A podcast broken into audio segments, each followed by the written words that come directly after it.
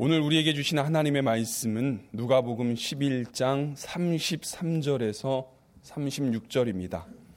누구든지 등불을 켜서 음 속에나 말 아래에 두지 아니하고 등경 위에 두나니 이는 들어가는 자로 그 빛을 보게 하려 함이라. 내 몸의 등불은 눈이라. 내 눈이 성하면 온 몸이 밝을 것이요. 만일 나쁘면 내 몸도 어두우리라. 그러므로 내 속에 있는 빛이 어둡지 아니한가 보라. 내 온몸이 밝아 조금도 어두운 데가 없으면 등불의 빛이 너를 비출 때와 같이 온전히 밝으리라 하시니라. 아멘. 지난 금요일에 장안의 화제가 되어 사람들에게 회자되었던 드라마 스카이캐슬이 종영되었, 종방되었습니다. 그 드라마를 보지 않았었는데 지지난주 피정 기간에 몰아보기를 했습니다. 그 드라마는 소위 그리고 자칭 대한민국 상위 0.1%의 가정에서 일어나는 비정상적인 사교육의 광풍을 그리고 부모의 자녀에 대한 욕망을 고스란히 보여줍니다. 드라마 속에 나오는 주인공들은 그 보기에는 아주 휘황찬란할 만큼 화려합니다. 여주인공 한서진은 아버지는 은행장이고 어머니도 명문가 출신이며 11살에 호주로 이민을 가서 시드니 대학을 졸업했다고 알려져 있습니다. 게다가 의대 정교수인 남편의 내조와 두 딸의 자녀 교육은 물론 각종 요리 자격증을 가지고 모든 일을 완벽하게 해내는 것처럼 보여서 스카이캐슬 안에서도 선망의 대상입니다. 그리고 그녀의 남편 강준상은 고교 시절 내내 전교 1등이었고 대학 입학 수학 학력고사에서도 전국 1등을 한 의사 집안의 아들이자 자신도 의대 교수입니다. 이제 딸만 의대에 보내면 3대가 의사인 가문을 꿈꾸고 있습니다. 또 다른 주인공 중에 한 명인 차민혁은 사법고시에 최연소로 합격한 로스쿨 교수인데 쌍둥이 아들을 성공시키는 것이 꿈입니다.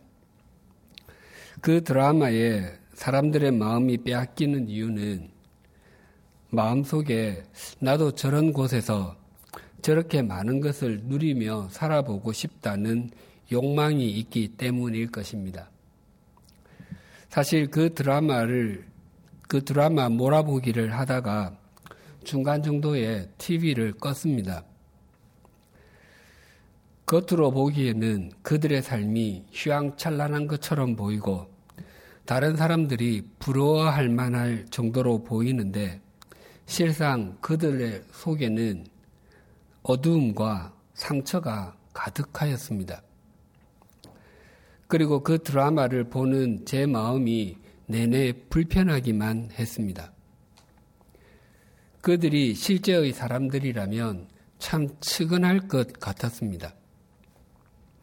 주인공 한서진은 은행가의 딸, 유학을 다뤄, 다녀온 인텔리가 아니라 선지국집 딸이었던 것을 꽁꽁 감추고 삽니다.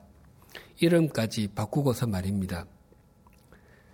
그의 남편도 겉보기에는 별로 문제가 없는 것처럼 보이지만 지금까지 내가 너를 어떻게 키웠는데 내 탓을 해 라고 말하는 그의 어머니에게 저는 어머니의 뜻대로 분칠하는 바람에 제 얼굴이 어떻게 생겨먹었는지도 모르고 근 50평생을 살아왔잖아요. 어머니랑 제가 인생을 잘못 살았다고요. 언제까지 껍데기만 포장하며 사실 건데요. 언제까지 남들 시설에 매달리며 사실 거냐고요. 라고 절규하며 중년이 되도록 자아상도 제대로 세우지 못한 성인 아이였습니다. 그리고 로스쿨 교수인 차민혁도 자신의 야망을 이루기 위해서 국회의원이었던 장인을 돕다가 검사의 옷을 벗게 된 것이 한으로 남아 있습니다. 뿐만 아니라 자신이 세탁소 집 아들이었다는 것도 지우고 싶은 콤플렉스로 남아 있습니다. 그래서 자기가 이루지 못한 것을 쌍둥이 아들을 통해서 이루기 위해서 집 안에다가 피라미드를 갖다 놓고 꼭대기에 서는 사람이 되라고 자식을 짓누르는 그리고 시대에 맞지 않는 가부장에 불과합니다. 그 드라마의 주제가 We All Lie. 우린 모두 거짓말을 해가 그 드라마의 내용을 잘 표현해 주고 있습니다. 그 1절 가사가 이러합니다. 우린 모두 거짓말을 해. 진실을 말하자면 종종 우린 웃으며 아무렇지도 않게 거짓말을 하지. 맞아, 위선자지. 소리쳐봐, 내가 세상에서 원하는 것들을 돈, 명예, 외모, 내가 원하는 모든 것을 진실을 숨기고 가면을 쓰고 놀아. 사람들은 서로 속이잖아. 안 그래? 이것이 정말로 진실일까? 이것이 정말로 진실일까? 이것이 정말로 진실일까? 겉으로 보기에 아무리 화려하게 보인다 할지라도 거짓된 삶, 가면을 쓰고 사는 삶에는 언제나 어두움만 가득합니다. 왜냐하면 그 삶은 모래 위에 세운 성, 사상 누각을 넘어서 공중에 세운 캐슬인 공중 누각이기 때문입니다. 사울은 이스라엘의 초대 왕이었습니다.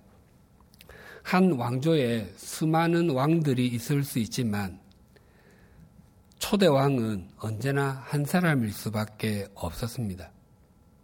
이스라엘에서 그 영예는 사울의 몫이었습니다. 처음에 그는 왕이 될 만한 자격을 갖고 있다고 결코 스스로 생각하지 않았습니다. 그는 자신에 속한 베냐민 지파와 자기 가문이 가장 미약하다고 여기고 있을 정도였습니다. 결코 그렇지 않음에도 불구하고 말입니다.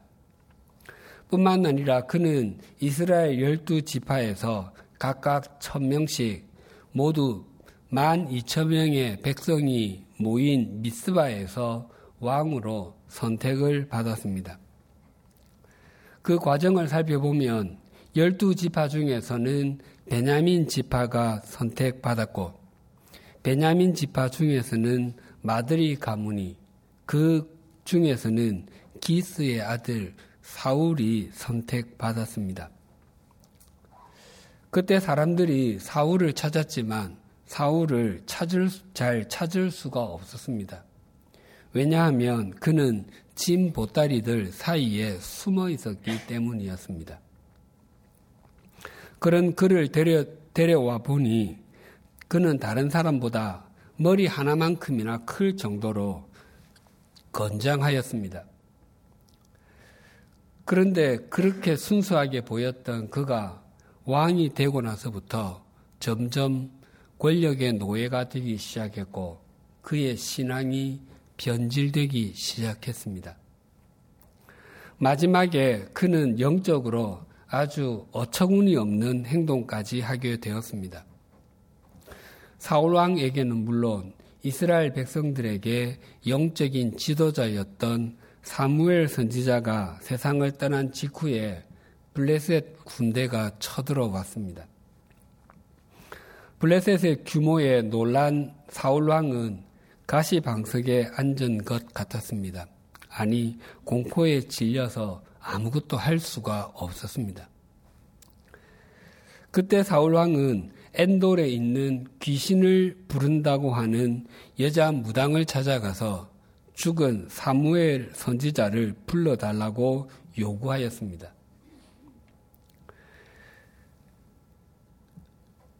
사무엘 선지자는 하나님을 섬기던 사람이었습니다.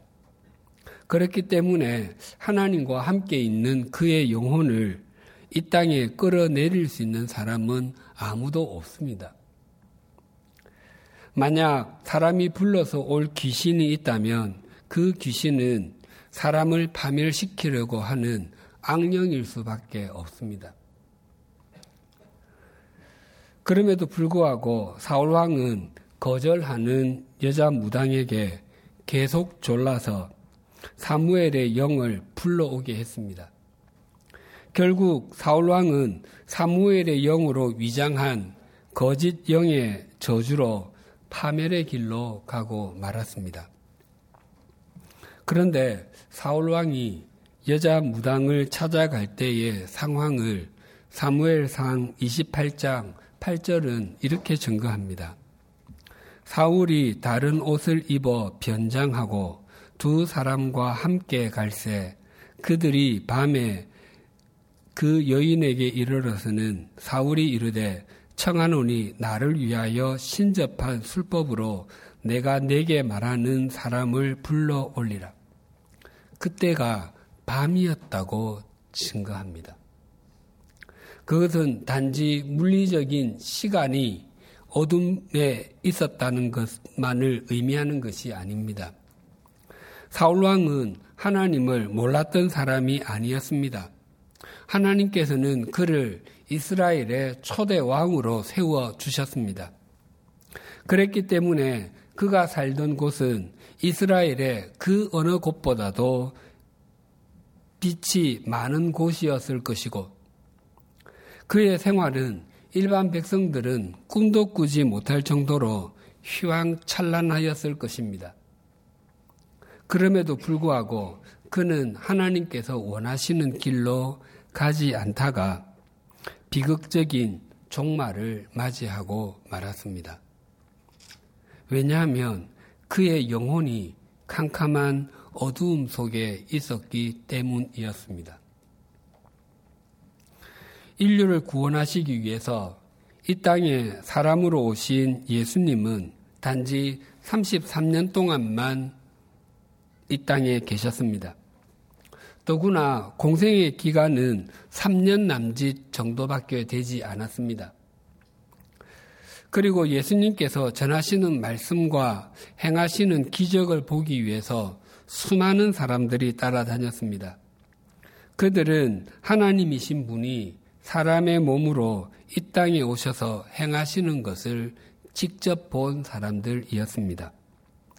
그들이 수, 그들의 숫자가 아무리 많았다고 할지라도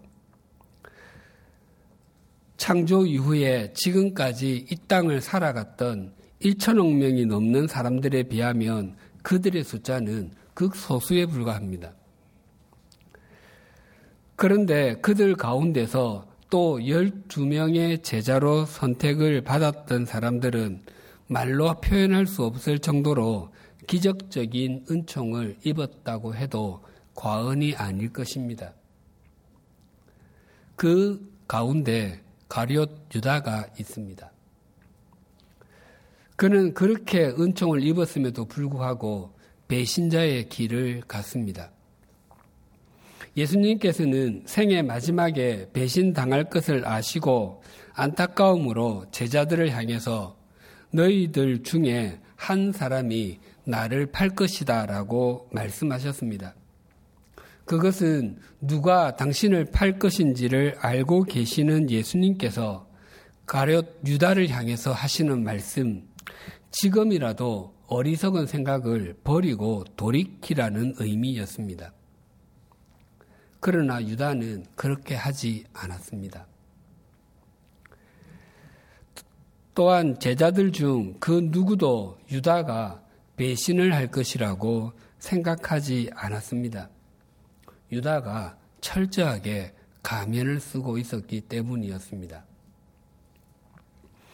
그는 예수님을 팔 계획을 갖고 실행하고 있었음에도 불구하고 너희들 중 한 사람이 나를 팔 것이다 라는 말씀에 뻔뻔하게 다른 제자들처럼 주님, 나는 아니지요 라고 말했습니다.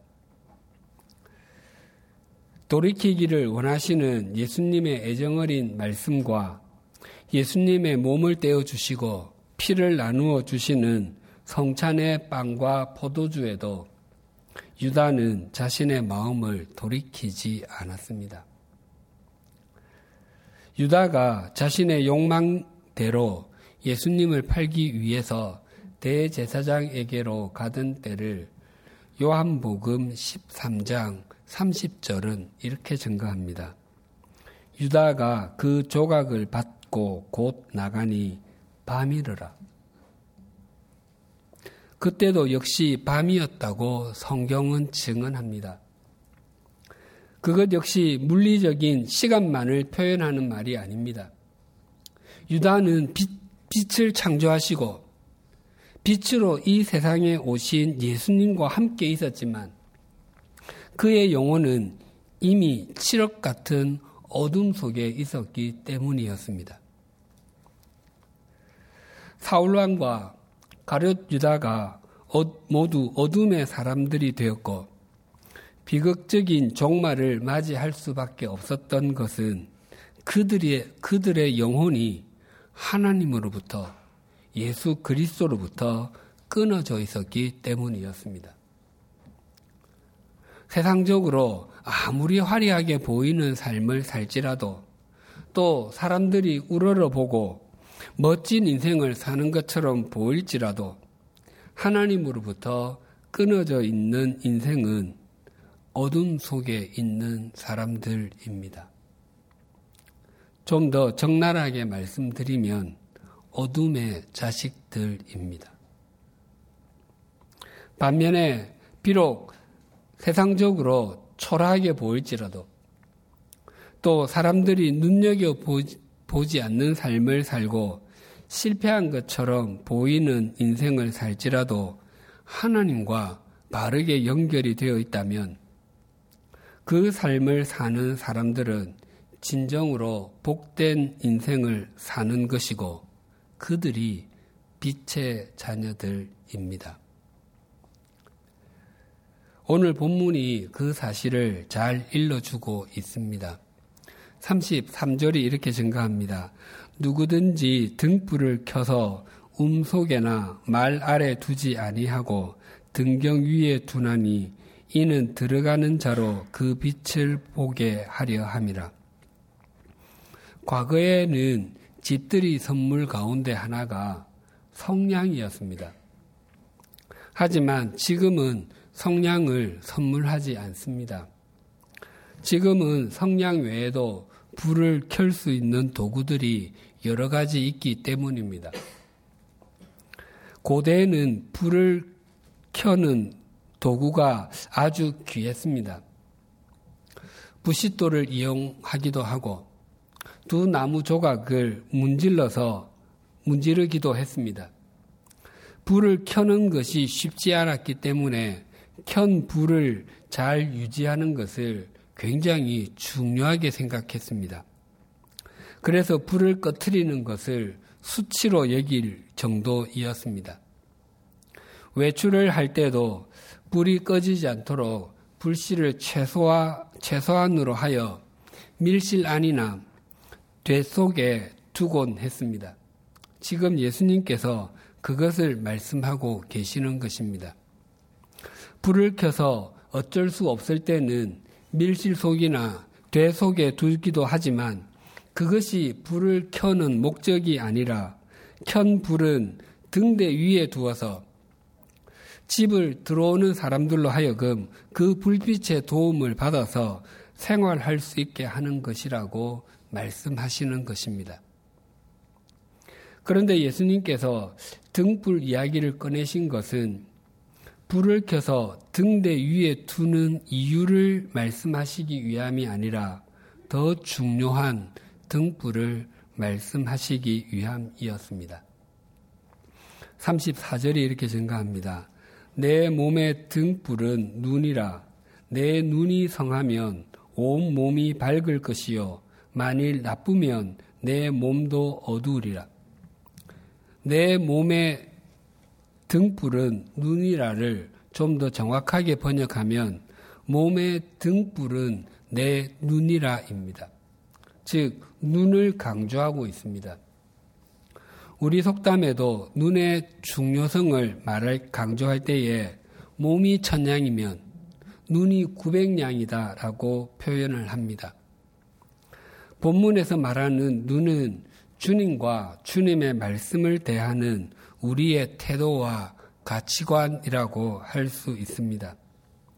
예수님은 우리의 눈, 즉, 진리를 바라보는 시선이 바르면 인생이 밝을 것이고, 나쁘면 인생이 어두, 어두움에 있게 될 것이라고 말씀하십니다. 성하다에 해당하는 헬라어 단어는 하플루스인데 좋다라는 뜻도 있고 분명하다, 순전하다 등의 뜻이 있습니다. 그런데 이 단어는 본래 항해할 때에 쓰던 용어이었습니다. 예를 들어서 전라남도 진도에서 배로 인천으로 가려면 북쪽으로 가야 합니다. 그런데 만약 동쪽으로 향하면서 여수로 갔다가 통영으로 부산으로 심지어 울릉도를 등지로 가게, 된, 가게 되는 것을 보고 사람들은 성하지 못하다라고 말을 했습니다. 진도에서 북쪽으로 가면서 신안을 지나고 군산도 지나고 태안도 거쳐서 인천으로 가는 모습을 보고 볼 때에 성하다라고 말을 했습니다. 즉, 한 방향, 한 목적, 한 시선을 갖는 것입니다. 우리의 눈이 주님과 주님의 말씀을 향해서 한 방향, 한 목적, 한 시선을 가지면 날이 갈수록 우리의 삶은 밝, 밝아지게 될 것이고 주님 안에서 함께 지어져 가는 은총을 누리게 될 것입니다. 그리고 나쁘다에 해당하는 헬라어 단어는 포네로스인데 악하다, 병들다 등의 뜻이 있습니다. 이 단어는 수고하다와 약하다에서 온 말입니다. 눈이 나쁘다는 것은 눈을 과도하게 사용하여 그 기능이 떨어진 것을 뜻합니다. 눈, 즉, 시력이 나쁜 상태를 표현하는 말 중에 근시, 원시, 난시, 노안 등이 있습니다. 근시는 우리 눈으로 들어온 광선을 굴절시켜 망막에 정확하게 초점을 맞추지 못하고 망막보다 앞쪽에 초점이 맺히는 것입니다. 그래서 가까이 있는 것은 잘 보이는데 멀리 있는 것은 잘 보이지 않습니다. 반대로 원시는 눈으로 들어온 광선의 초점이 망막 뒤쪽에 맺히는 것입니다. 그래서 멀리 있는 것은 잘 보이는데 가까이에 있는 것이 잘 보이지 않습니다. 난시는 눈으로 들어온 광선의 초점이 망막의 앞쪽과 뒤쪽에 제각각 맺히는 것입니다. 그래서 사물이 겹쳐서 보입니다. 그리고 노화는 나이가 들면서 눈 안에 있는 수정체의 힘이 떨어져서 초점을 맞추는 조절 능력이 약해지는 것입니다. 근시, 원시, 난시, 노화는 모두 망막에 정확하게 초점을 맞추지 못해서 일어나는 일입니다. 우리의 영적인 눈이 나쁘게 되는 것, 즉, 영적인 시력이 떨어지는 것은 주님과 주님의 말씀에 우리의 삶과 믿음의 초점을 맞추지 못하기 때문입니다.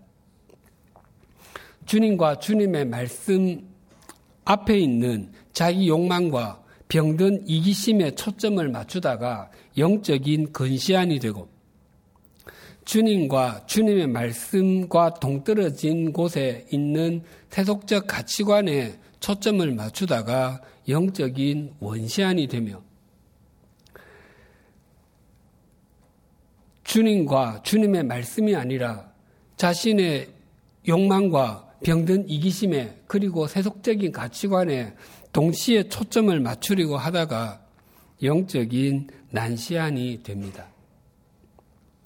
영적인 근시안과 영적인 원시안 그리고 영적인 난시안의 상태로 세월이 오래 지나다 보면 주님과 주님의 말씀에 초점을 맞추는 능력을 상실하게 되는 영적인 노안의 소유자가 됩니다. 진리를 바르게 분별하는 것을 시력에 비유하신 예수님께서 이렇게 말씀하셨습니다. 35절입니다. 그러므로 내 속에 있는 빛이 어둡지 아니한가 보라. 이 말씀은 1차적으로는 당시 예수님께서 앞에 있던 사람들에게 던지신 것이었습니다. 예수님께서는 말을 하지 못하는 귀신이 들려 말을 하지 못하게 못하는 장애를 갖게 된 한 사람을 고쳐 주셨습니다. 그러나 바리새인들과 서기관들은 그 고침의 사건이 하나님의 역사가 아니라 귀신의 왕 바알세부를 힘입어 귀신을 쫓아낸 것이라고 치부하였습니다. 또 어떤 사람들은 하늘로부터 오는 다른 표적들을 행해 보라고 예수님을 조롱하며 비아냥거리기도 했습니다. 이 부분에 대해서 우리가 지난 3주 동안 상세히 살폈는데 예수님께서는 그들에게 적절하게 답변하셨습니다.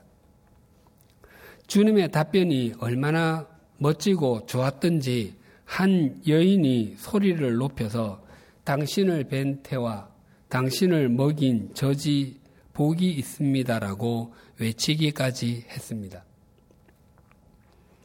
바리새인들과 서기관들은 평생 말씀으로 더불어, 더불어 살던 사람들이었습니다. 그러나 진리의 실체이신 예수님을 보면서도 애써 부인하고 외면하고 말았습니다. 그들이 초점을 맞추며 보기를 원했던 것은 표면적으로는 하나님의 말씀이었지만 실상은 자신들이 그려온 메시아상에 초점을 맞추고 있었고 조상 때부터 내려온 전통과 자신들의 생각으로 쓴 말씀만 보고 있었기 때문이었습니다. 우리 역시 주님을 사랑하고 주님의 말씀에 초점을 맞추며 살겠다고 고백하기에 오늘 이 자리에 있습니다. 그럼에도 우리의 속은 어둡지 않습니까? 저는 중학교 3학년 때부터 안경을 쓰기 시작했습니다. 그때까지 거의 공부를 하지 않다가 고등학교 입시를 앞두고 공부하기 시작했는데 평소에 보지 않던 교과서를 보니까 제 눈이 많이 놀랐던 것 같습니다. 1.2, 1.22였던 양쪽 눈 시력이 급격하게 떨어졌습니다. 교실 뒷자리에서도 잘 보였던 칠판이 앞자리에서도 잘 보이지 않았습니다. 또 산물이 여러 겹으로 겹쳐 보이기도 하고 온 세상이 흐린 날처럼 우중충했습니다. 해가 지고 나면 그 정도가 더 심했습니다. 그러다가 안경을 처음 쓰던 날 해가 지고 나서 얼마 지나지 않은 시각이었는데 얼마나 맑고 밝게 보이는지 다른 세상을 보는 것 같았습니다. 사물이 겹쳐서 보이지 않은 것도 물론입니다. 그런데 처음 안경을 쓰던 날보다 훨씬 더 세상이 다르게 보였던 날이 있었습니다. 고등학교 1학년 때 예수님을 나의 구주로 받아들였습니다. 제가 용서받을 수 없는 죄인이라는 것도 인정하게 되었고 예수님께서 십자가에서 피를 흘려 죽어주심이 바로 제 자신을 위한 것임도 믿어졌습니다. 그 일은 제가 다녔던 교회 예배당 골방에서 있었던 일입니다. 그날 그 골방을 나와서 예배당 창을 통해서 밖을 바라보게 되었는데 안경을 처음 쓴 날보다 세상이 더 맑고 밝게 보였습니다. 그때 혼잣말로 이렇게 중얼거린 기억이 있습니다. 하나님, 세상이 왜 이렇게 아름다워요?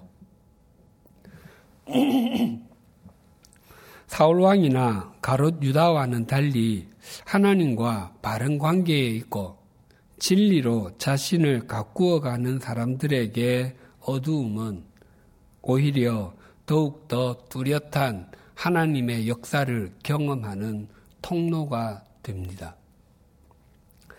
하나님의 부르심을 받고서 고향과 친척과 아버지의 집을 떠났던 아브라함은 하나님에게서 큰 민족을 이루어, 이루게 해 주시겠다는 약속을 받았습니다.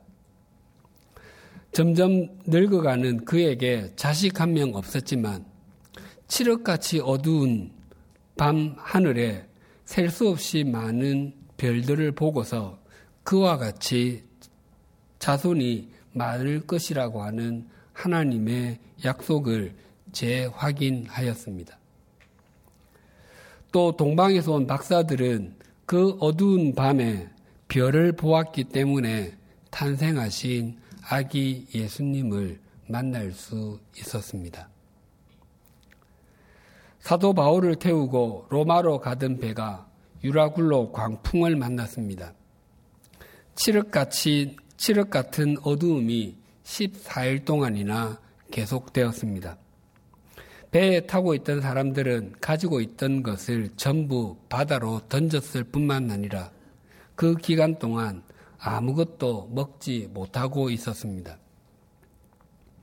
두려움과 좌절, 절망에 사로잡혀서 살아날 소망도 갖지 못할, 못한 채 그저 죽음의 시간만 기다리고 있었습니다. 그때에 사도 바울이 사람들에게 이렇게 외쳤습니다. 사도행전 27장 22절에서 25절입니다. 내가 너희를 권하노니 이제는 안심하라. 너희 중 아무도 생명에는 아무런 손상이 없겠고 오직 배뿐이리라. 내가 속한 바 곧 내가 섬기는 하나님의 사자가 어젯밤에 내 곁에 서서 말하되 바울아 두려워하지 말라. 내가 가이사 앞에 서야 하겠고 또 하나님께서 너와 함께 항해하는 자를 다 내게 주셨다 하였으니 그러므로 여러분이여 안심하라. 나는 내게 말씀하신 그대로 되리라고 하나님을 믿노라. 참으로 감격적인 격려의 말씀입니다. 사람들이 두려움에 짓눌려 공포에 빠져, 있, 빠져 있을 때 사도 바울은 그 짙은 흑암 가운데서도 하나님과 교제를 나누고 있었던 것이었습니다. 그래서 하나님과 교제를 바르게 나누는 사람들에게는 어두움이 어두움이 되지 않습니다. 또 아무리 칠흑 같은 바다를 항해한다 할지라도 배를 인도하는 등대만 있으면 오히려 어두움은 등대의 불빛을 돋보이게 해주는 도구가 될 뿐입니다. 하나님의 말씀은 언제나 어디에서나 어떤 상황에서나 우리 인생의 영원한 등대가 됩니다. 스카이캐슬, 공중 누각을 꿈꾸는 사람은 언제나 어둠 속에 거할 수밖에 없습니다. 그 삶은 하나님과 연결되어 있지 않기 때문입니다. 그래서 그런 사람은 주님과 함께 지어져 갈 수 없습니다. 그러나 하나님의 성, 하나님의 나라를 소망하고 사는 사람은 비록 이 땅에서 화려하게 살지 못해도 언제나 빛된 인생을 살아갈 수 있습니다. 그 삶이야말로 진정으로 주님과 연결된 것이요. 주님의 말씀으로 자신을 가꾸어 가는 것이기에 주님과 함께 지어져 갈 수 있습니다. 그래서 예수님께서 말씀하십니다. 나는 세상의 빛이니 나를 따르는 자는 어둠에 다니지 아니하고 생명의 빛을 얻으리라. 기도드리시겠습니다. 하나님 아버지, 우리의 지난 세월을 돌아보면 스카이 캐슬을 많이 꿈꾸고 살았습니다. 그것은 이내 무너지는 것임을 여러 번 경험하고서도 다른 사람들은 몰라도 나는 완성할 수 있을 것이라고 자기 최면을 걸어가면서 동분서주했습니다. 하나님과의 관계가 끊어져 가는 것도 모르고 우리의 삶이 점점 어두워 가는지도 모른 채 그저 그 성을 완성만 하면 하나님께 보란 듯이 돌아갈 것이라고 착각했습니다. 이 시간 하나님과 연결되지 않는 삶, 하나님의 말씀을 목적 삼지 않는 삶은 영적인 근시안, 영적인 원시안, 영적인 난시안을 갖고 살 수밖에 없고 결국 영적인 노안의 소유자가 될 수밖에 없음을 또 다시 한번 되새깁니다. 우리 모두가 주님 안에서 주님의 말씀으로 함께 지어져 가므로 더 이상 어두움에 거하지 아니하고 빛 속에서 사는 은총의 한 주간 올 한 해 남은 생애가 되게 하여 주시옵소서. 하나님 아버지 이번 설 연휴에도 고향과 가족을 찾은 또 찾을 성도님들이 있습니다. 가족 구성원들이 서로 스카이캐슬을 누가 더 크게 더 높이 지었는지로 비교하는 어리석음에서 벗어나게 하시고 가족들과 함께 드리는 예배와 교제 속에 하나님의 성, 하나님의 나라를 소망하는 기쁨이 넘치게 하여 주시옵소서. 또한 아직 가족들이 영원한 생명의 빛을 알지 못하고 영적인 어둠 속에 있는 것을 안타까워하며 명절 때마다 하나님의 역사심을 간절히 소망하며 기도하는 자녀들을 기억하여 주셔서 그 가족들이 모두 빛 가운데로 걷는 은총의 날이 오게 하여 주시옵소서. 또한 명절을 맞았음에도 다양한 이유로 고향과 가족을 찾지 못하는 사람들과 여러 가지 이유로 가족 관계가 소원해져 있거나 끊어져 있는 사람들을 긍휼히 여겨 주셔서 그 관계가 회복되는 하나님의 표적을 경험하게 하여 주시옵소서 예수님의 이름으로 기도드립니다. 아멘.